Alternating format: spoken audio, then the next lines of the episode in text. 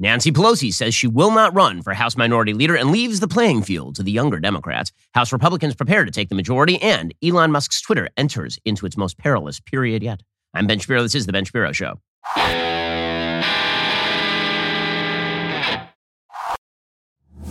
This show is sponsored by ExpressVPN. It's time to stand up against big tech. Protect your data at expressvpn.com/Ben. Speaking of which, do you remember the Joe Biden infrastructure bill Congress passed last year? I'll bet there is something you didn't know about it in it. In a few years, every single car might be required to come with a safety device that passively monitors you for impaired driving, which sounds good at the beginning until you realize the government is just monitoring everything you do. Well, what if the government were already monitoring pretty much everything you do online? They kind of are, because they have backdoor agreements with most of the big tech companies, and those big tech companies are following everything you do. Well, why not use ExpressVPN to protect your own network from being monitored? Your internet provider can keep logs of your internet activity, like the sites you visited, how much time you spent on them. But with ExpressVPN, your internet activity is completely shielded. If your VPN connection ever drops, network data is immediately stopped from entering or leaving your device to keep your privacy from being compromised. Unlike the kill switch the government wants to put in your car, ExpressVPN's kill switch actually protects you. All it takes is one easy tap of a button for ExpressVPN to secure all of your devices. So what exactly do you use ExpressVPN for? Well, I use it to prevent big tech from making money off of me because, frankly, they don't share my priorities. Stop letting the government or big tech spy on you. Take back your privacy and freedom at expressvpn.com/Ben. Get 3 extra months for free. That's expressvpn.com/Ben to get this special offer for my listeners. expressvpn.com/Ben. Also, there's a lot going on in the world right now. It's a very stressful time for a lot of folks. I mean, it's leading up to Thanksgiving and Christmas. You got a lot going on. You need your sleep. And this is why you need a mattress made just for you, which is why I have a Helix Sleep mattress that was made just for me. I've had my Helix for years now. I love it. I sleep like a baby, even when I'm a little bit stressed out. A mattress should never be a one-size-fits-all solution, because why should you have to compromise on comfort? Helix has a sleep quiz that matches your body type and sleep preferences to the perfect mattress for you, because why would you buy a mattress made for somebody else? I took that Helix quiz. I was matched with a firm but breathable model, because I tend to heat up at night, and also because if the mattress is too soft, they get back pain. Go to helixsleep.com/Ben. Take their 2-minute sleep quiz. Find the perfect mattress for your body and sleep type. Your mattress will come directly to your door for free. Plus, Helix has a 10-year warranty. You get to try out for 100 nights risk-free. They'll even pick it up for you if you don't love it, but you will. Helix has over 12,000 five-star reviews. Their financing options, flexible payment plans make it so a great night's sleep is never far away. For a limited time, Helix is offering up to $350 off all mattress orders, plus 2 free pillows for our listeners. It's a great offer. Take advantage of it at helixsleep.com/Ben. With Helix, better sleep starts right now. Well, we bid a fond farewell to Speaker of the House Nancy Pelosi. In the next term of Congress, she will not be standing for House Minority Leader, which makes sense. She is the only octogenarian to actually be leaving her job at this point in time. And for that, she gets credit. She does not get a lot of credit for being a good force in American public life. She was good at vote counting. I will say that for Nancy Pelosi. She was very good at keeping her caucus in line. And if you look at sort of the periods of Nancy Pelosi's leadership, what you see is that there are a few sort of distinct periods in Nancy Pelosi's leadership. First, she became a member of the DNC in 1976 and became chair of the California Democratic Party in 1981. She joined Congress in 1987. It wasn't until 2002 that she became House Whip and then Minority Leader in 2003 while George W. Bush was President of the United States. She was Speaker twice, from 2007 to 2011, and then again from 2018 to 2022. Now, folks who are saying that she's the most impactful speaker in American history are missing out on Sam Rayburn. They're missing out on Newt Gingrich. They're missing out on a bunch of folks who are far more impactful than Nancy Pelosi. But what Nancy Pelosi was really good at was, during the brief periods of time when she actually ran the Congress, she was able to shove through extraordinarily large spending bills. This was the thing that she was able to do. And she was able to move her entire caucus to the left. When she joined Congress, she was largely considered one of the most left-wing members of Congress. Now, of course, she's been completely outflanked by the progressives, which in some ways is a sign of failure for her, that she's not remained at the vanguard of her own movement. But in other ways, is a demonstration of just how far left she's moved America, when there's an entire left-wing movement that is now to her left and that is constantly critical of her. I will say that her handling of the progressive squad, just in terms of pure tactics, has been quite smart. She's allowed them a lot of rope. She's allowed them to go out there publicly and say stuff. And then behind closed doors, she beats them about the ears and forces them to vote for the things that she wants them to vote for. Now, what are the things that Nancy Pelosi is going to be remembered for? Well, first, she's going to be remembered for the fact that she has essentially tripled or quadrupled her net wealth while she was in Congress. I mean, that's a thing that people are going to go back to, is the simple fact that she is now extraordinarily wealthy, like a lot more wealthy than she was when she entered Congress, because her husband, Paul, is apparently amazing at picking stocks, just in coordination with political movements. And it's not suspicious at all. It's just it's good. It's probably clean and good. Everything is probably fine. In fact, you'll remember that just last year, there was a bill that was put up to ban members of the House from owning stock so that would prevent any conflict of interest. And she was like, no, I like when members own. Yeah, I would imagine you do like when members own stock since you have radically increased your personal wealth. Because this is a free market and people, we have a free market economy. They should be able to participate in that. We have a responsibility to report in the stock. But if people aren't reporting, they should be. Okay, but when you report, 3 months in arrears of actually picking the stocks, and you're picking the stocks while you're regulating exactly the companies that you're picking, that's a little bit suspicious. The actual accomplishments of Nancy Pelosi, first of all, it is worthwhile noting here that the topsy-turviness of who holds Congress has been very, very high since about 1994. So between essentially 1930 and 1994, the Democrats just dominated the House of Representatives. I mean, really, really dominated it. And then Nancy Pelosi took over in Congress in 2006. And within 4 years, she'd run herself out of power. And now she was speaker again for 4 years and she ran herself out of power, which suggests that she has been too radical for the American people in terms of the policies that she's been promoting. But she has no regrets because the way that she governed was always, okay, so I'm going to pass this giant, giant bill that restructures large parts of the American economy. And then if they throw me out of office, it's too late. I already did it. And so her big accomplishments basically are when she was an opponent of George W. Bush, she was largely elected on the basis of opposing the Iraq War in 2003 and on the basis of Mark Foley, a Republican congressperson who was apparently going after the male aides. And so in 2006, you'll recall that Republicans lost the Congress in a massive sweep where Democrats won 60 votes in the House of Representatives. Her big move at that point was basically to block privatization of Social Security by George W. Bush and to yell about the Iraq War. And then, after Barack Obama was elected president, she rammed through with essentially no bipartisan support, a bevy of bills. And this is what she is most famous for, is keeping her caucus in line. If you're going to talk about the polarization in American politics, Nancy Pelosi is a key figure in that. Because when she took office in 2002, 2003, when she took a leadership position, there was still some crossover between the parties. There were still Blue Dog Democrats who were sitting in the Democratic Party caucus. And now there aren't. There are no Blue Dog Democrats in the Democratic Party caucus. Certainly in 1987, when she was elected to Congress, there's a wide variety of opinion inside the Democratic Party. Nancy Pelosi's leadership has been extremely polarizing. That doesn't mean she hasn't been successful in ramming through a bunch of stuff, mainly these giant spending plans. We're talking about under Barack Obama, the Affordable Care Act, where she said one of the most famous things ever said by a speaker, we have to pass the bill to find out what's in it, which is a hell of a statement considering that when you are completely restructuring 1/5 of the American economy, you should probably know what you're doing before you pass the thing. But here was Nancy Pelosi saying just that. You've heard about the controversies within the bill, the process about the bill, one of the items.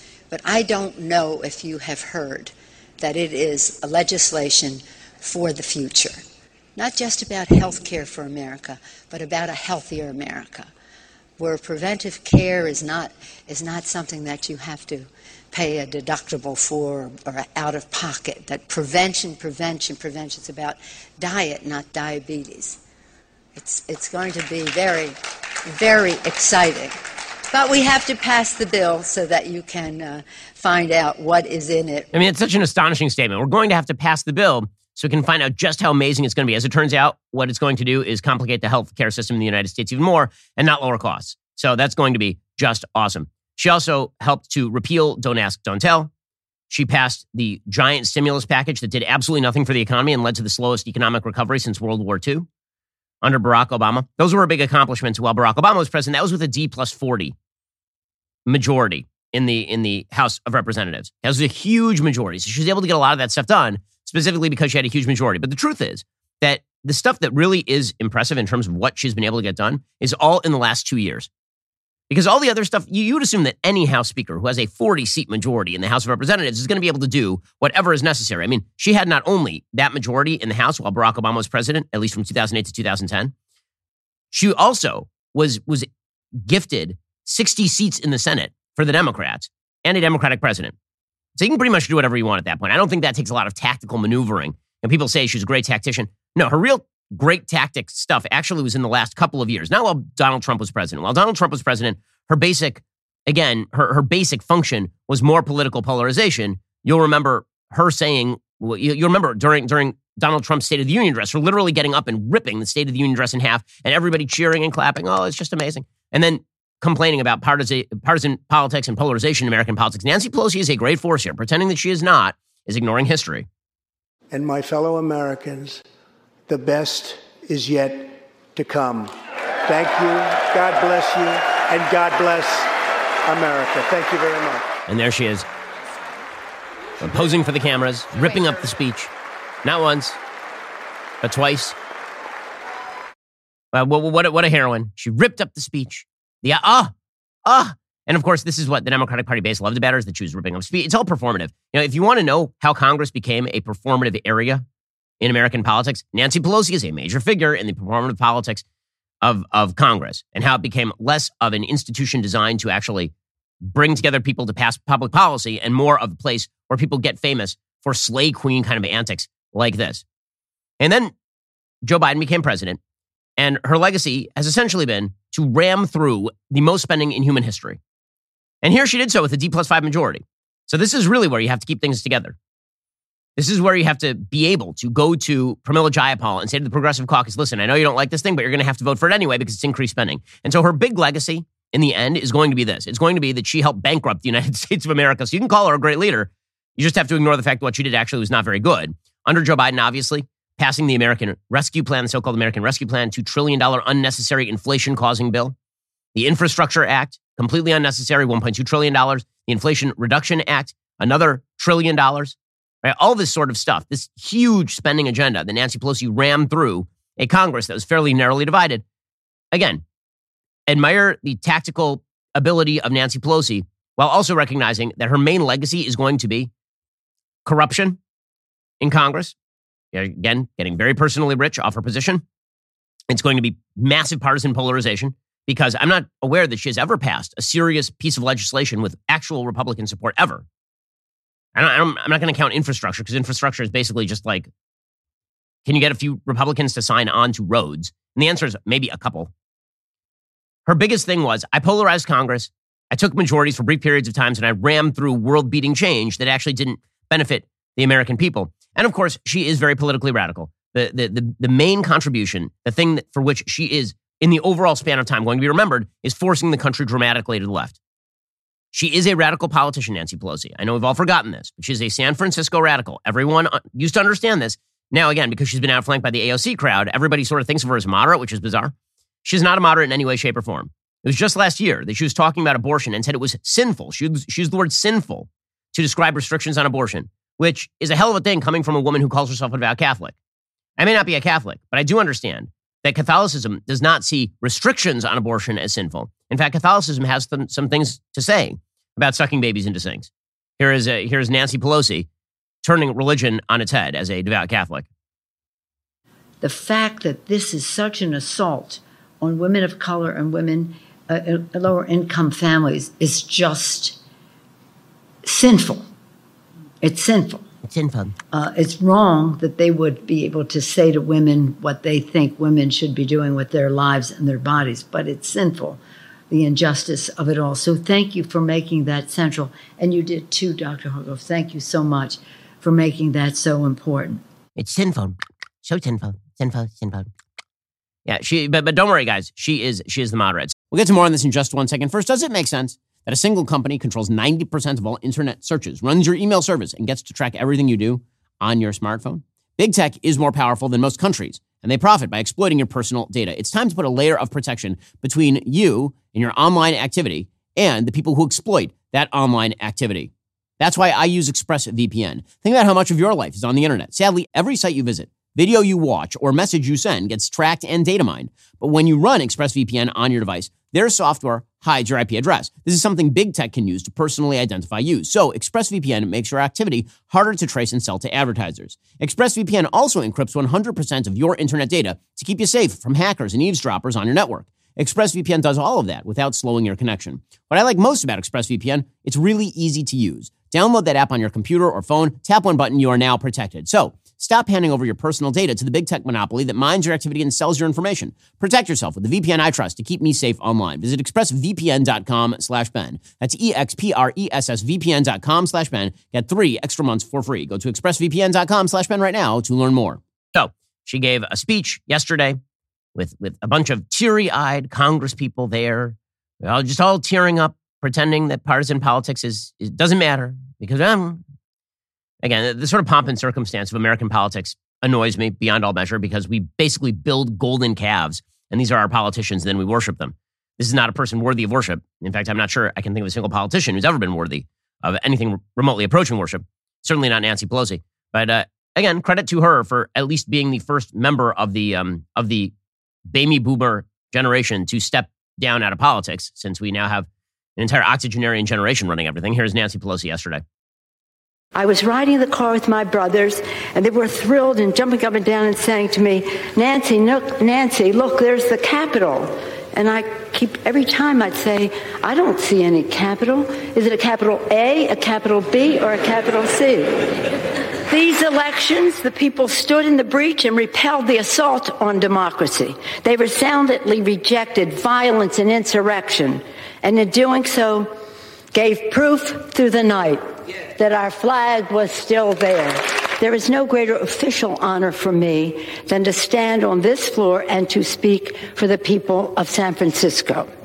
This I will continue to do as a member of the House, speaking for the people of San Francisco, serving the great state of California, and defending our Constitution. And with great confidence in our caucus, I will not seek re-election to Democratic leadership in the next Congress. So she's going to represent San Francisco. By the way, remember that time when San Francisco's a nice city? And she's been there for the entire downfall of the city of San Francisco, but she receives no blame for that whatsoever. The person who is going to replace her as the House Minority Leader is, of course, going to be Hakeem Jeffries. He is a congressperson from New York. He is considered a sort of progressive centrist, I would say, he's which means slightly to the right of AOC, slightly to the right of the squad. He's a self-described far-left Democrat. He first assumed office in 2013. According to Breitbart, he served as chair of the House Democrat Caucus since 2019. Now, he also happens to be an election denier.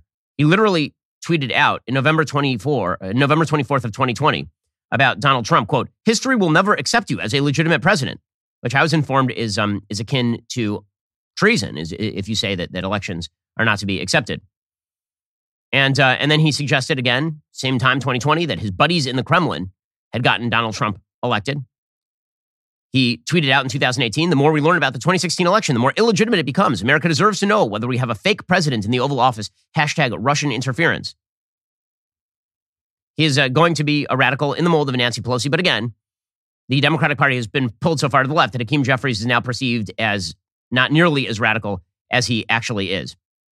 And meanwhile, the House Republicans are about to take over the majority. Kevin McCarthy, I think not incorrectly, says one of the reasons that Nancy Pelosi is announcing that she's not running for leadership is because she doesn't want a picture of handing me the gavel because it's embarrassing to her. There's probably some truth to this. Here's Kevin McCarthy last night. All right, Nancy Pelosi is retired from the leadership. Steny Hoyer's retired from the leadership. They're going to have somebody hand the gavel over to you. That's the ultimate change in power. The symbolism is huge. Are they going to put somebody up there to do it? Yeah, it has to be the minority leader, which I believe that'll be Hakeem Jeffries. But it's interesting. I had a friend text me. So I just saw Nancy Pelosi's finally been fired, but I think she's leaving because she's still staying in Congress. She just doesn't want to have to hand me the gavel. Probably that's the reason.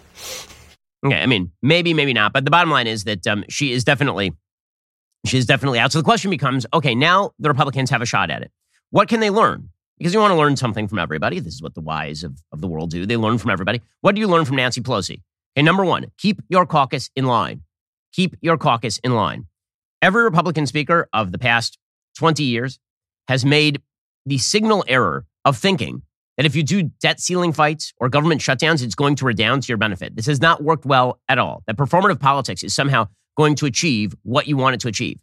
And politics was nationalized by Newt Gingrich. Is a point that my friend John Podhoretz makes at the New York Post today. Politics was nationalized in Congress by Newt Gingrich. Before that, everybody was sort of representative of your district, and the way this was supposed to work is everybody came to Congress. They brought their priorities to Congress. They sort of back-scratched each other. You ended up with these bills that were overall fairly moderate, but also included a bunch of pork for like a post office named after you in your hometown. And then in 1994, Gingrich ran on this nationalized platform in which all the Republican Congress people basically ran on the contract with America, and he won a sweeping victory. And this nationalized politics. And Gingrich was able to get a few things done, right? Like welfare reform he was able to get done, which is a pretty major thing. He was able to work with Clinton to lower taxes in certain areas. And then Nancy Pelosi really took it to a tight. She nationalized every election. Every election under Nancy Pelosi was nationalized. Well, Republicans they can nationalize things, but they're going to have to govern. If you're going to nationalize the elections, if every election is going to be about national issues and not about what's happening in your local district, then you're also going to have to run your congressional caucus the way Nancy Pelosi did, with an iron rod. You're going to have to make sure that everybody is on board and that when you bring up a bill, you don't get all of the public fighting and arguing. You have to be good at vote counting. You have to be good at whipping your vote. You have to make sure that everybody's on the same page, and you have to pick fights that you know you can win. So take some actual tactical ability here.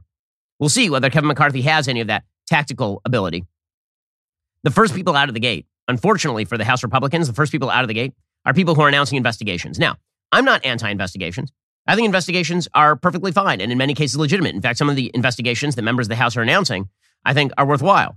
But there's no question that this is crowd-pleasing, base-pleasing stuff, because congressional investigations overall are generally useless. When is the last time you had a congressional investigation that actually ended with any sort of congressional activity that was worth its salt? The answer is it almost never happens. It's a posturing exercise. Now, sometimes that posturing is necessary for political gain. Sometimes the posturing is useful for the American public. Most of the time, it's just a way for people to get on TV. And when it comes to getting reelected, when it comes to your caucus actually being successful in getting things done, it's a lot less about the posturing and a lot more about what it is that you want to get done. We'll get to more on this in just one moment. First, let's talk about a simple fact. You got a home, you need home insurance. Just that simple. I mean, by law in many states, you have to have home insurance. But insurance rates are rising even faster than inflation, sometimes by as much as double. One easy way to save money on this is by comparison shopping for home and auto insurance. PolicyGenius gives you a smarter way to find and buy the right coverage without paying a cent more than you have to. PolicyGenius was built to modernize the insurance industry. Their tech makes it easy to compare home and auto insurance quotes from top companies to find your lowest price. Whether your current insurance is up for renewal or you need coverage for a new home or ride, PolicyGenius will show you price estimates for policies that fit your search. If you like what they find, they'll get you switched over for free. PolicyGenius customers saved an average of $1,250 per year over what they were paying for home and auto insurance. PolicyGenius has a team of licensed agents who are not incentivized to recommend one insurer over another, so you can trust their guidance. No added fees. Your personal information is private. No wonder PolicyGenius has thousands of five-star reviews on Google and Trustpilot. You deserve a smarter way to find and buy protection for your property. Head on over to PolicyGenius.com/ShapiroHome or click the link in the description. Get your free home and auto insurance quotes. See how much you could save. That's PolicyGenius.com/ShapiroHome. Also, you know, it can be pretty tough to maintain a healthy lifestyle when you got a lot of stuff going on. I take care of myself. I exercise really well, but I got to tell you, my eating habits are not the best, which is why I am a huge fan of Balance of Nature. Balance of Nature fruits and veggies are the best way to make sure you are getting essential nutritional ingredients every single day. Their products are 100% whole food. Balance of Nature uses a cold vacuum process that preserves the natural phytonutrients in whole fruits and vegetables and encapsulates them for easy consumption. Balance of Nature sent a bunch of their products down to the studio for my team to try. We all love them. The product is, in fact, certified kosher. So I have had it. It is fantastic. I'm feeling healthier already. When you're disciplined enough to take care of your health, you reap all kinds of benefits. More energy, less fatigue, better focus. Consuming the right balance of fruits and veggies every day is a big first step. Go to balanceofnature.com. Use promo code Shapiro for 35% off your first order as a preferred customer. Again, that's balanceofnature.com. Promo code Shapiro. Get 35% off your first preferred order. I know it's easy to get lazy about the fruits and the veggies. Balance of Nature makes it super simple. That's balanceofnature.com. Promo code Shapiro. Get 35% off your first preferred order. So let's talk about what it is that the House is going to try to get done. The Wall Street Journal has a good rundown on what exactly Republicans are looking to do. They say that the end of the unified Democratic government will prevent Biden from following through on key 2020 campaign goals, including raising taxes on corporations and high-income households. Some tax legislation is still possible, thanks to bipartisan momentum for expanding tax breaks for retirement savings. There could be a deal to extend expired tax breaks and prevent some business tax increases scheduled to take effect under a law passed in 2017. There are some provisions of a 2017 law that are scheduled to expire after 2025. Democrats are probably not going to push forward any sort of extension of that, but Republicans are going to obstruct the Democratic attempts to raise taxes, which is definitely a positive for the American people. There's going to be talk about, for example, debt limits and raising spending. Okay, that is going to have to be discussed. The reality is that there is very little appetite inside the Republican caucus or by the American people more broadly. I mean, I wish there were, but politics is a game of reality. It's not a game of I wish. And the American public, I've yet to see a situation in which there's a government shutdown and the American public is super happy about it, even though I may be totally sanguine about it. When it comes to foreign policy, there are going to be some battles over the war in Ukraine. Presumably, Kevin McCarthy is going to be shepherding Congress into continuing funding, but I would assume with more oversight. That's going to be important.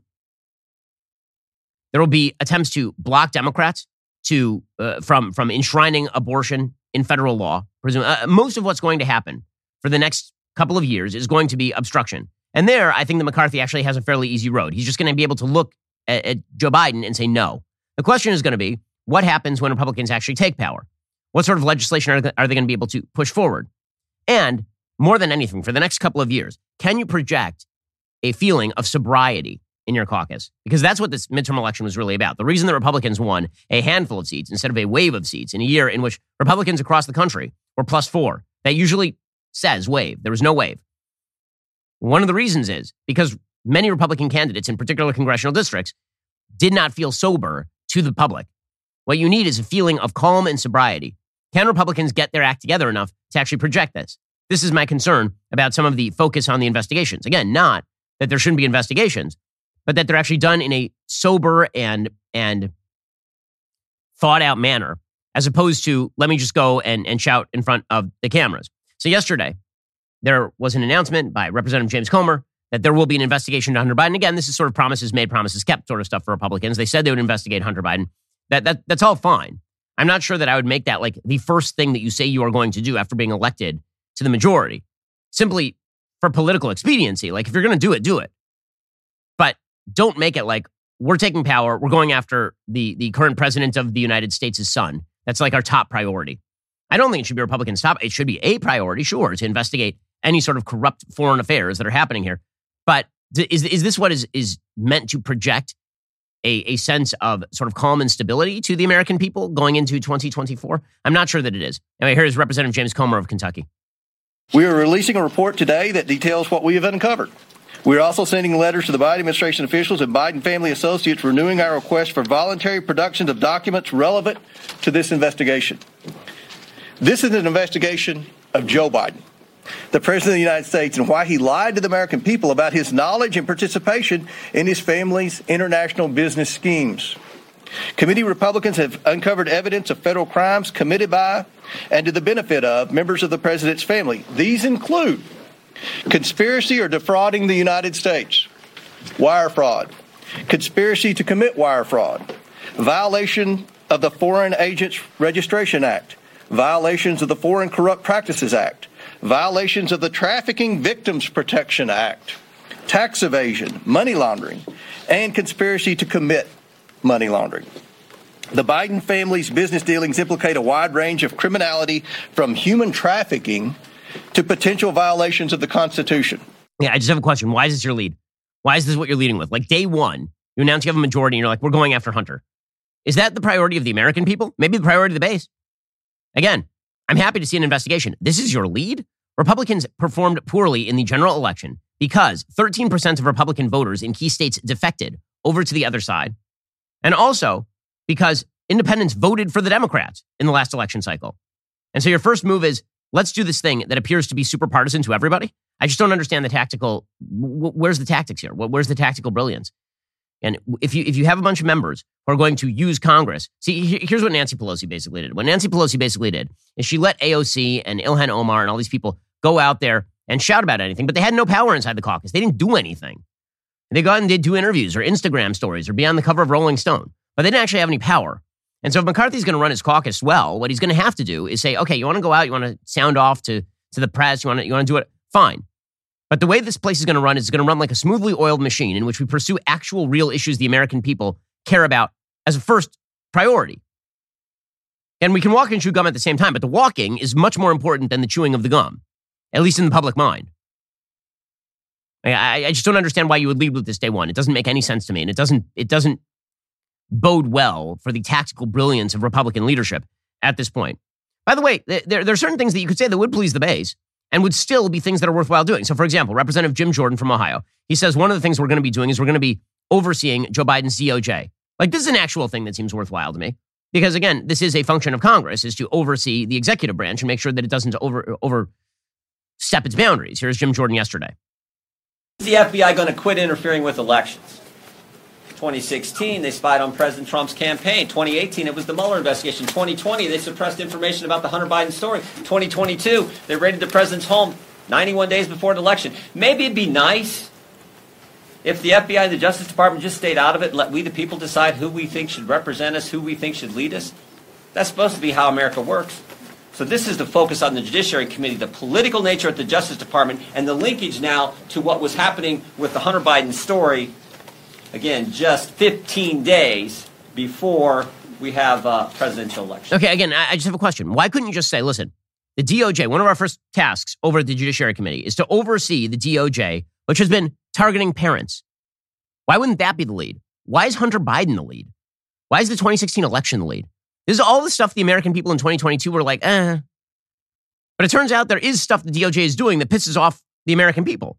And those things include going after parents and going after people who are critical of school boards. Like, again, tactical competence, guys, is going to be a necessity here. I don't know how many times Republicans can pull defeat out of the jaws of victory, but they seem to be up to the challenge. It's an amazing thing. Again, McCarthy better get this thing in order, or he's not going to be worth his salt as speaker. It's that simple. The one thing that you can say for Kevin McCarthy is that when you climb the greasy pole and you make it to the top, this means theoretically that you're supposed to be tactically smart. Again, Paul Ryan was sort of thrust into this position when he was made Speaker of the House simply because he was famous and he'd run for vice president under Mitt Romney, and because he had these ideas about restructuring entitlements. But it wasn't as though Paul Ryan was known as a tactician in Congress. That wasn't his thing. He was an idea guy in Congress. Kevin McCarthy, theoretically, should be known as a tactician.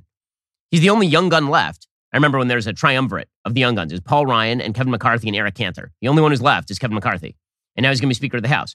So show the tactical maneuvering capacity of a Mitch McConnell or Nancy Pelosi, and you'll be successful. That's your job.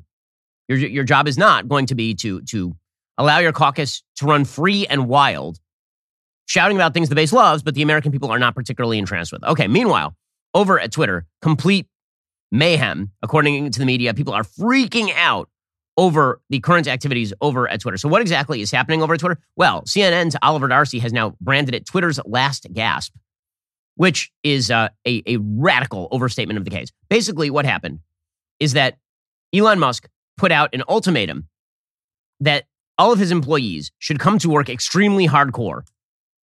Basically, he said, we are not going to be doing this routine where employees get to run the place. You need to commit to working long hours and working hard and fixing this or leave. This is a couple of days ago. He issued an ultimatum to Twitter employees. He said, commit to a new hardcore Twitter or leave the company with severance pay. Twitter is shifting to an engineer-driven operation, one that will need to be extremely hardcore going forward, according to the midnight email obtained by the Washington Post. Employees were asked to click an icon and respond by Thursday if they wanted to stay. He said this will mean working long hours at high intensity. Only exceptional performance will constitute a passing grade. By mid-Wednesday, members of Twitter's trust and safety team, which of course is the most ideologically driven part of the Twitter company, they were discussing a mass resignation, and then apparently they engaged in a mass resignation. According to the Washington Post, hundreds of people working at Twitter said that they were going to leave. They refused to sign a pledge to work longer hours. According to the Washington Post, the number of engineers tending to multiple critical systems had been reduced to 2, 1, or even 0. So it went from like 20 in a particular department to 2 people in a particular department. Now, people on Twitter who don't understand how Twitter works, they think what this means is that basically engineers are in the back room, and every time you tweet, what happens is that they take your tweet, they retype it onto a floppy disk, they take the floppy disk, they upload it into like a computer from 1950 that fills a room, and then that's how your tweet goes up. And so if you don't have people, 1,000 Twitter employees who every day are just re-inputting the tweets, the thing's just going to break down. In 24 hours, it's going to shut down. That's wrong. Okay, what the engineers are there to do is they are there to stop an emergency meltdown. So somebody hacks the system, for example, or there's a major bug that crashes the system. Instead of having 20 guys, you now have 2. So that means that the critical systems, if they come under attack, that could be a problem. But the way the media are treating it, it's like, oh my God, well, tomorrow it's going to go dark. It's just going to wind down.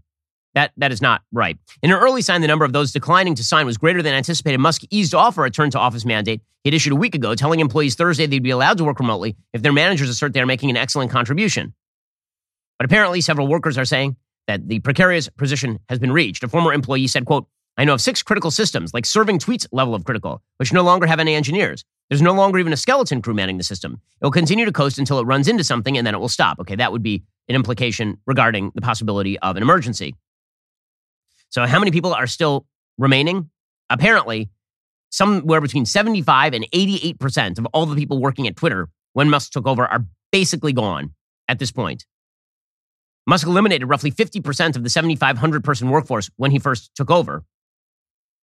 A former Twitter executive told CNN that this was a mass exodus.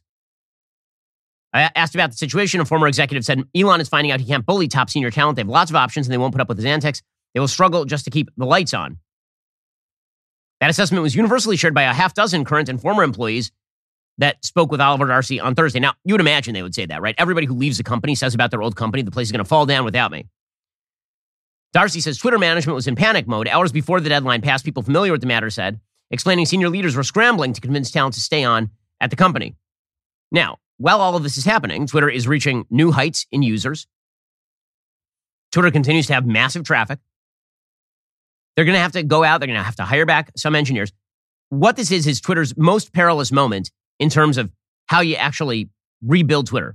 There was going to come a moment where everybody who's not ideologically aligned and enthusiastic about working for Trump was going to have to leave.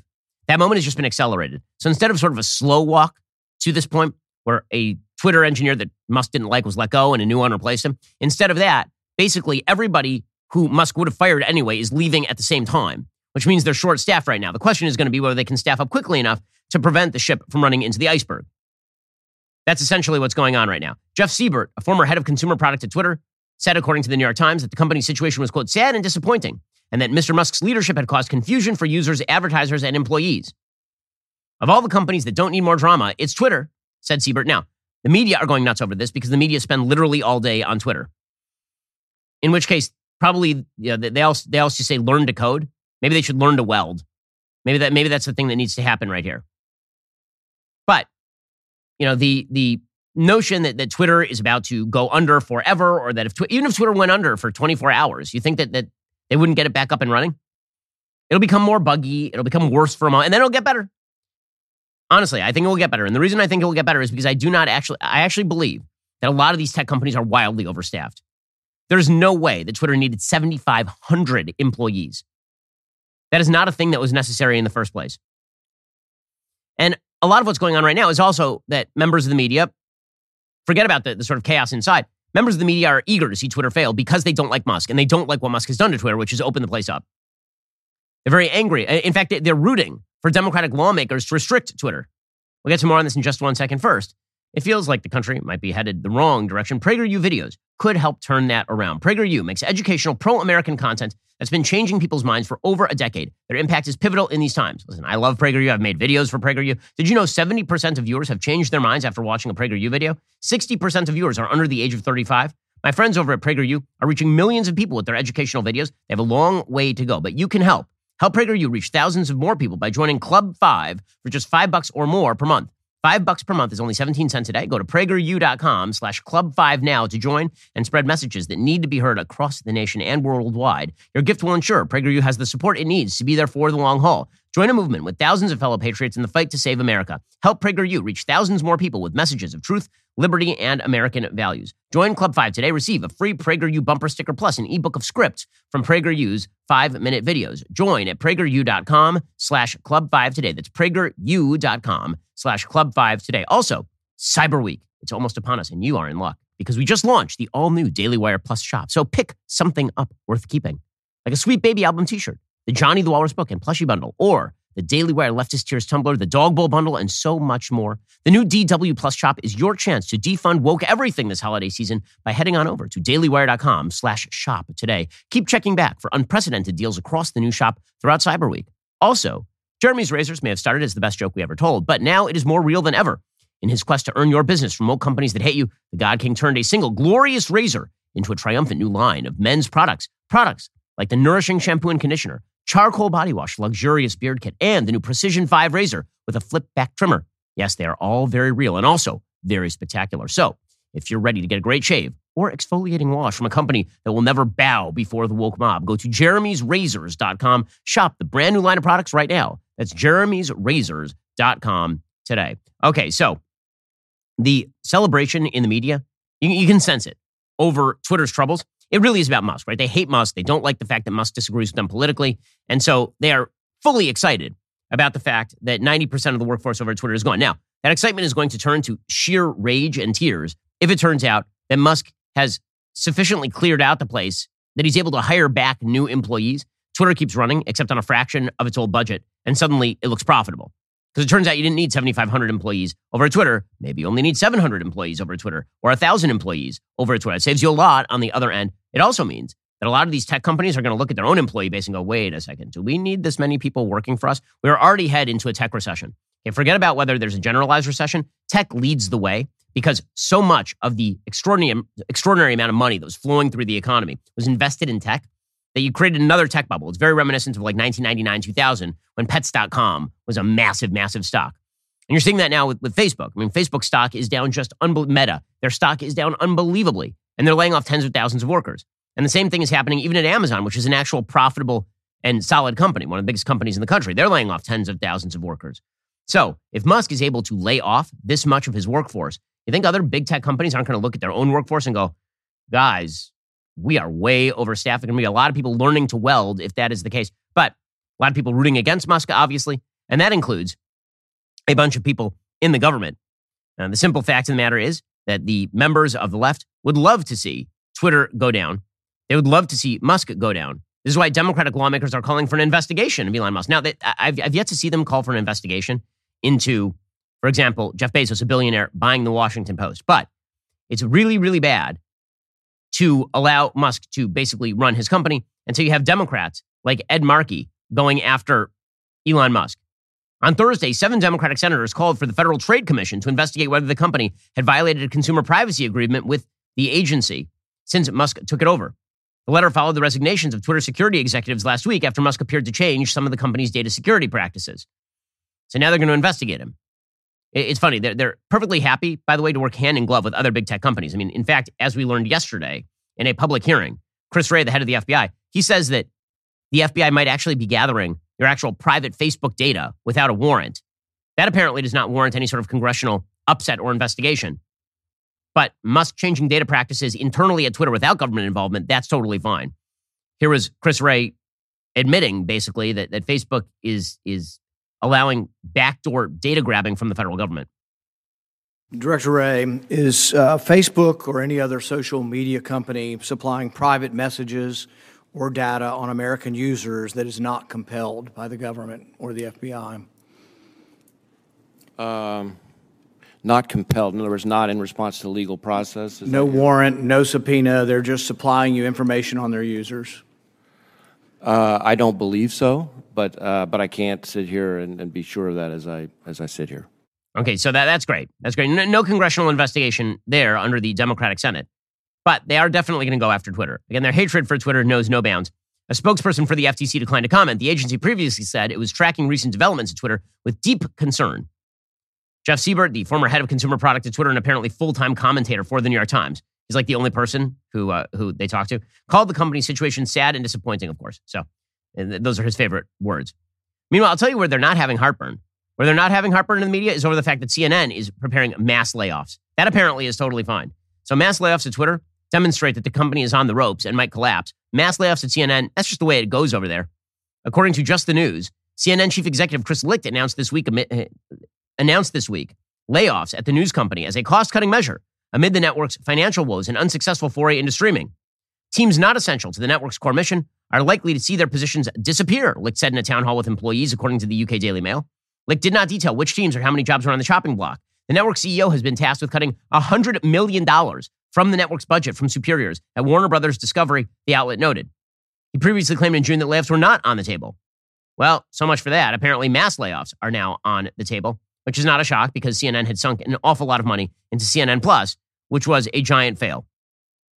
But this does not merit any sort of media freakout. What merits a media freakout is an internal staffing issue over at Twitter. That, by the way, is likely to be solved because most problems with staffing eventually can be solved with money and good job offers, which presumably is what they are doing over at Twitter headquarters today. We'll find out whether Musk can pull a rabbit out of the hat this time. Alrighty, guys, the rest of the show is continuing now. You're not going to want to miss it. We'll be getting into LA doubling down on the stupid by electing a person who is not going to solve homelessness. Plus, Arthur Brooks from the Harvard Kennedy School stops by to talk about happiness leading up to Thanksgiving. If you're not a member, click the link in the description and join us.